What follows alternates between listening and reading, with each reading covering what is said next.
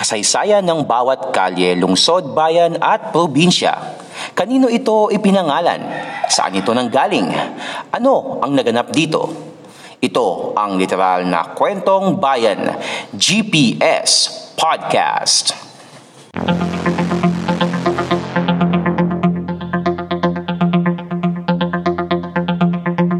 GPS Podcast.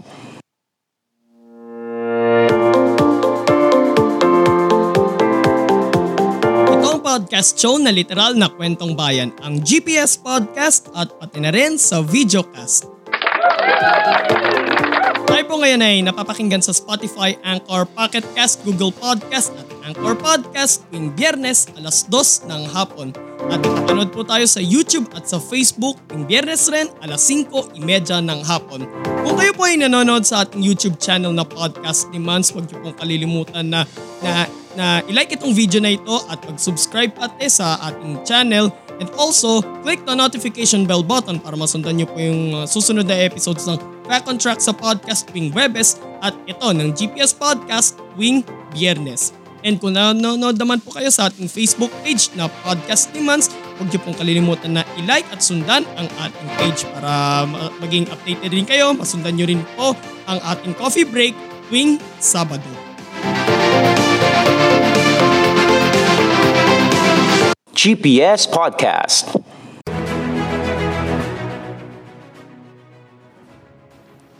Ang Imus ay isa sa limang lungsod sa lalawigan ng Cavite. So, bukod sa Imus, andyan yung Bacoor, yung Tagaytay, yung paboritong destinasyon ng, ng karamihan para sa mga gusto magpalamig at sa mga ah, feeling broken-hearted dyan. Imus, Bacoor, Tagaytay, and then Cavite City, and then yung kabisera nito ang Trece Martires. So ang Imus ay napapalibutan ng mga bayan ng Kawit at Oveleta sa Hilaga, General Trias sa Kanluran habang nasa katimugan naman nito ang lungsod ng Dasmariñas at sa Silangan ay ang lungsod din ng Bacoor. Isa ito sa nabanggit ko na kanina, limang isa ito sa limang mga lungsod at bayan sa Cavite na dinadaanan ng isa sa pinakakilalang kalsada sa lalawigan. Yan po ang Aguinaldo Highway na, mag- na magsisimula po sa boundary ng Las Piñas at ng Bacoor. Ang lungsod ay may lawak na 53.146 square kilometers. And, uh, and as of 2015 census, ang lungsod ay may populasyon na nasa 403,785 according yan sa 2015 census.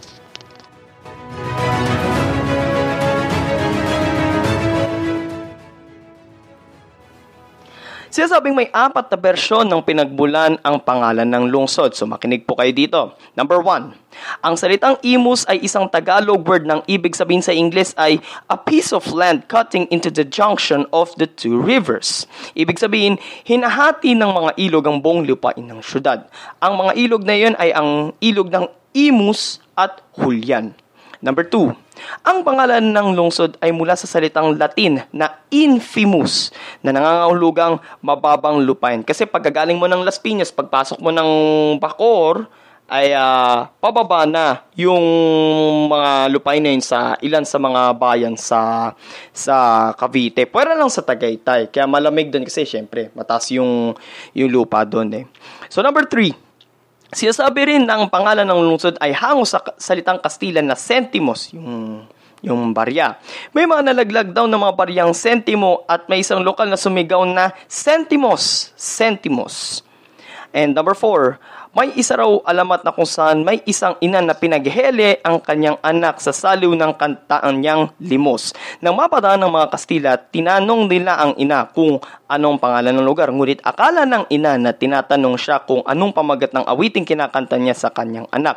Kaya niya naisagot ang limos. Nang paalis ng mga Kastila, doon nila nasampit ang salitang imus.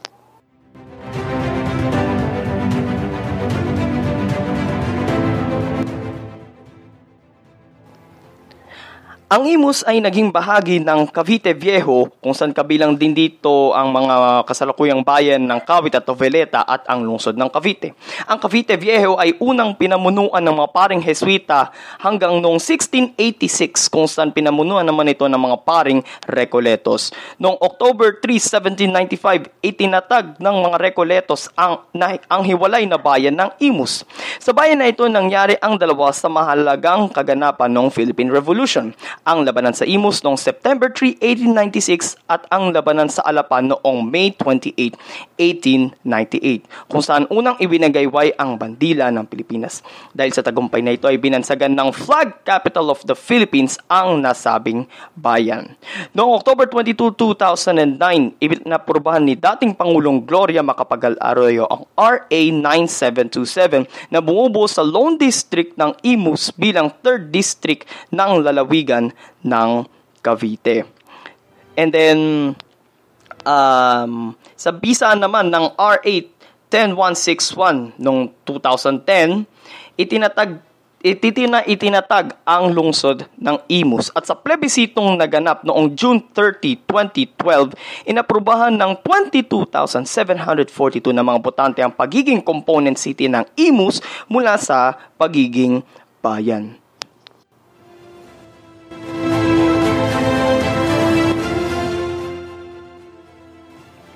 Noong May 28, 2008, unang idinaos ang taunang Wagayway Festival sa lungsod. Dito ay pinagdiriwang nilang tagumpay ng mga Pilipino laban sa puwersa ng mga Kastila noong labanan sa Alapan. Ginanap ito, ginaganap ito taon-taon mula May 24 to 28 ang araw na kung kailan pinagdiriwang natin ang National Philippine Flag Day.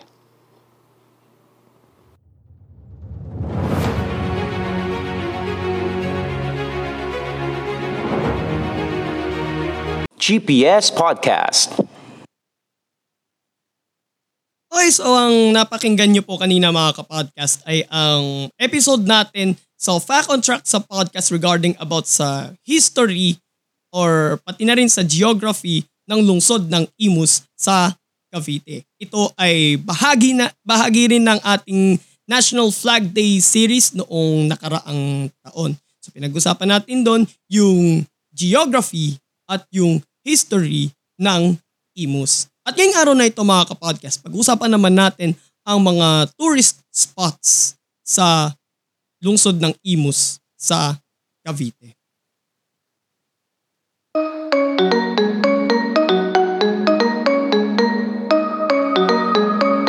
Dahil kilala bilang historical capital ng bansa ang lalawigan ng Cavite, may mga historical sites na matatagpuan sa lungsod ng Imus ang pwedeng mapasyalan. Narya ng Imus Cathedral na itinatag noong 1795. Itong nagsisilbing tahanan ng Nuestra Señora del Pilar de Imus at ito rin ang sentro ng Diocese of Imus na siyang namamahala sa lahat ng simbahan sa buong lalawigan ng Cavite. Additional fact lang mga kapodcast. Ang dating arsobispo ng Maynila na si Luis Antonio Cardinal Tagle ay bago pa siya maging Archbishop ng Maynila ay naging bishop muna siya ng Diocese of Imus. So tuloy tayo.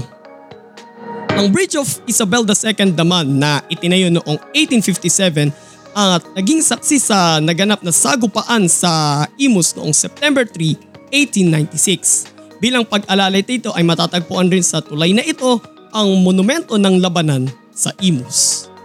Ang Battle of Alapan marker naman na siyang pinagganapan ng labanan sa Alapan noong May 28, 1898 kung saan unang iwinagayway ang bagong gawang bandila ng Pilipinas na made in Hong Kong. Kung gusto naman, kung gusto mo naman na mag-shopping, nariyan naman ang The District na isang community mall sa lungsod ng Imus. Isa pang dinarayo sa Imus ay ang plaza nito na itinayo noong 1990 sa tulong ng Philippine Tourism Authority.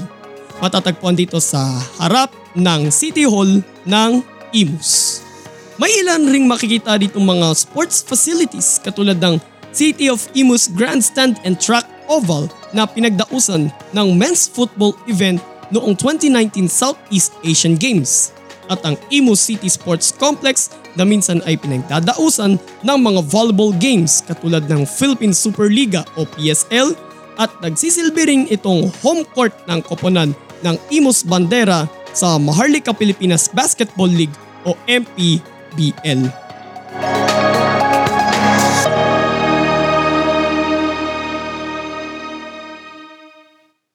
GPS Podcast.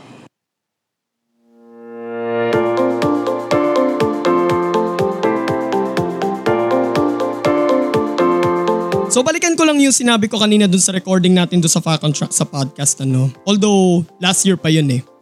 Bakit nga ba tinawag na flag capital of the Philippines ang lungsod ng Imus? Kasi historically, doon unang iwinagayway ang ating bandila noong May 28, 1898. Sabi ko na nga yan kanina na kung saan nanalo tayo doon sa labanan sa Alapan. At ah, ang kalaban natin doon syempre mga Kastila. Kaya naman doon na natin sinimulang ipagdiwang ang National Flag Day from May 28 to June 12 sa araw mismo ng ating kalayaan. And also, um, ginaganap din sa lungsod ng Imus ang taunang Wagayway Festival within those days na pinagdiriwang natin ang National Flag Day. And konting announcement lang mga kapodcast. Ang ating coffee break ay mapapanood nyo muna sa ating Facebook Live ng Podcast ni Mans sa darating na araw ng linggo, uh, May 30. Okay? So, linggo nyo muna kami mapapanood ni Enzo sa ating Facebook Live alas 7 ng gabi. So magbabalik tayo sa uh, sa pangsabado natin is coming June 5. Okay? Pero this coming Sunday muna tayo sa ating Facebook Live, sa ating coffee break alas 7 ng gabi. So kung nagustuhan nyo po yung episode natin ngayon mga kapodcast, like, comment, share, and subscribe sa ating YouTube channel na Podcast ni and don't forget to click the notification bell button. And also, uh, wag niyo po kalilimutan na i-like at i-follow ang ating Facebook page na Podcast ni Mans. And sundan nyo rin po ang Fact on Track sa podcast at GPS Podcast sa Spotify, Anchor, Pocket Cast, Google Podcast at para lang to sa GPS Podcast sa Apple Podcast. And also, sundan nyo rin po ako sa aking mga social media accounts sa Twitter, sa Instagram, sa Laika at sa TikTok. Ito po si Mans at ito ang podcast show na literal na kwentong bayan, ang GPS Podcast. God bless everyone. God bless the Philippines. Purihin po ang Panginoon. Happy weekend mga kapodcast.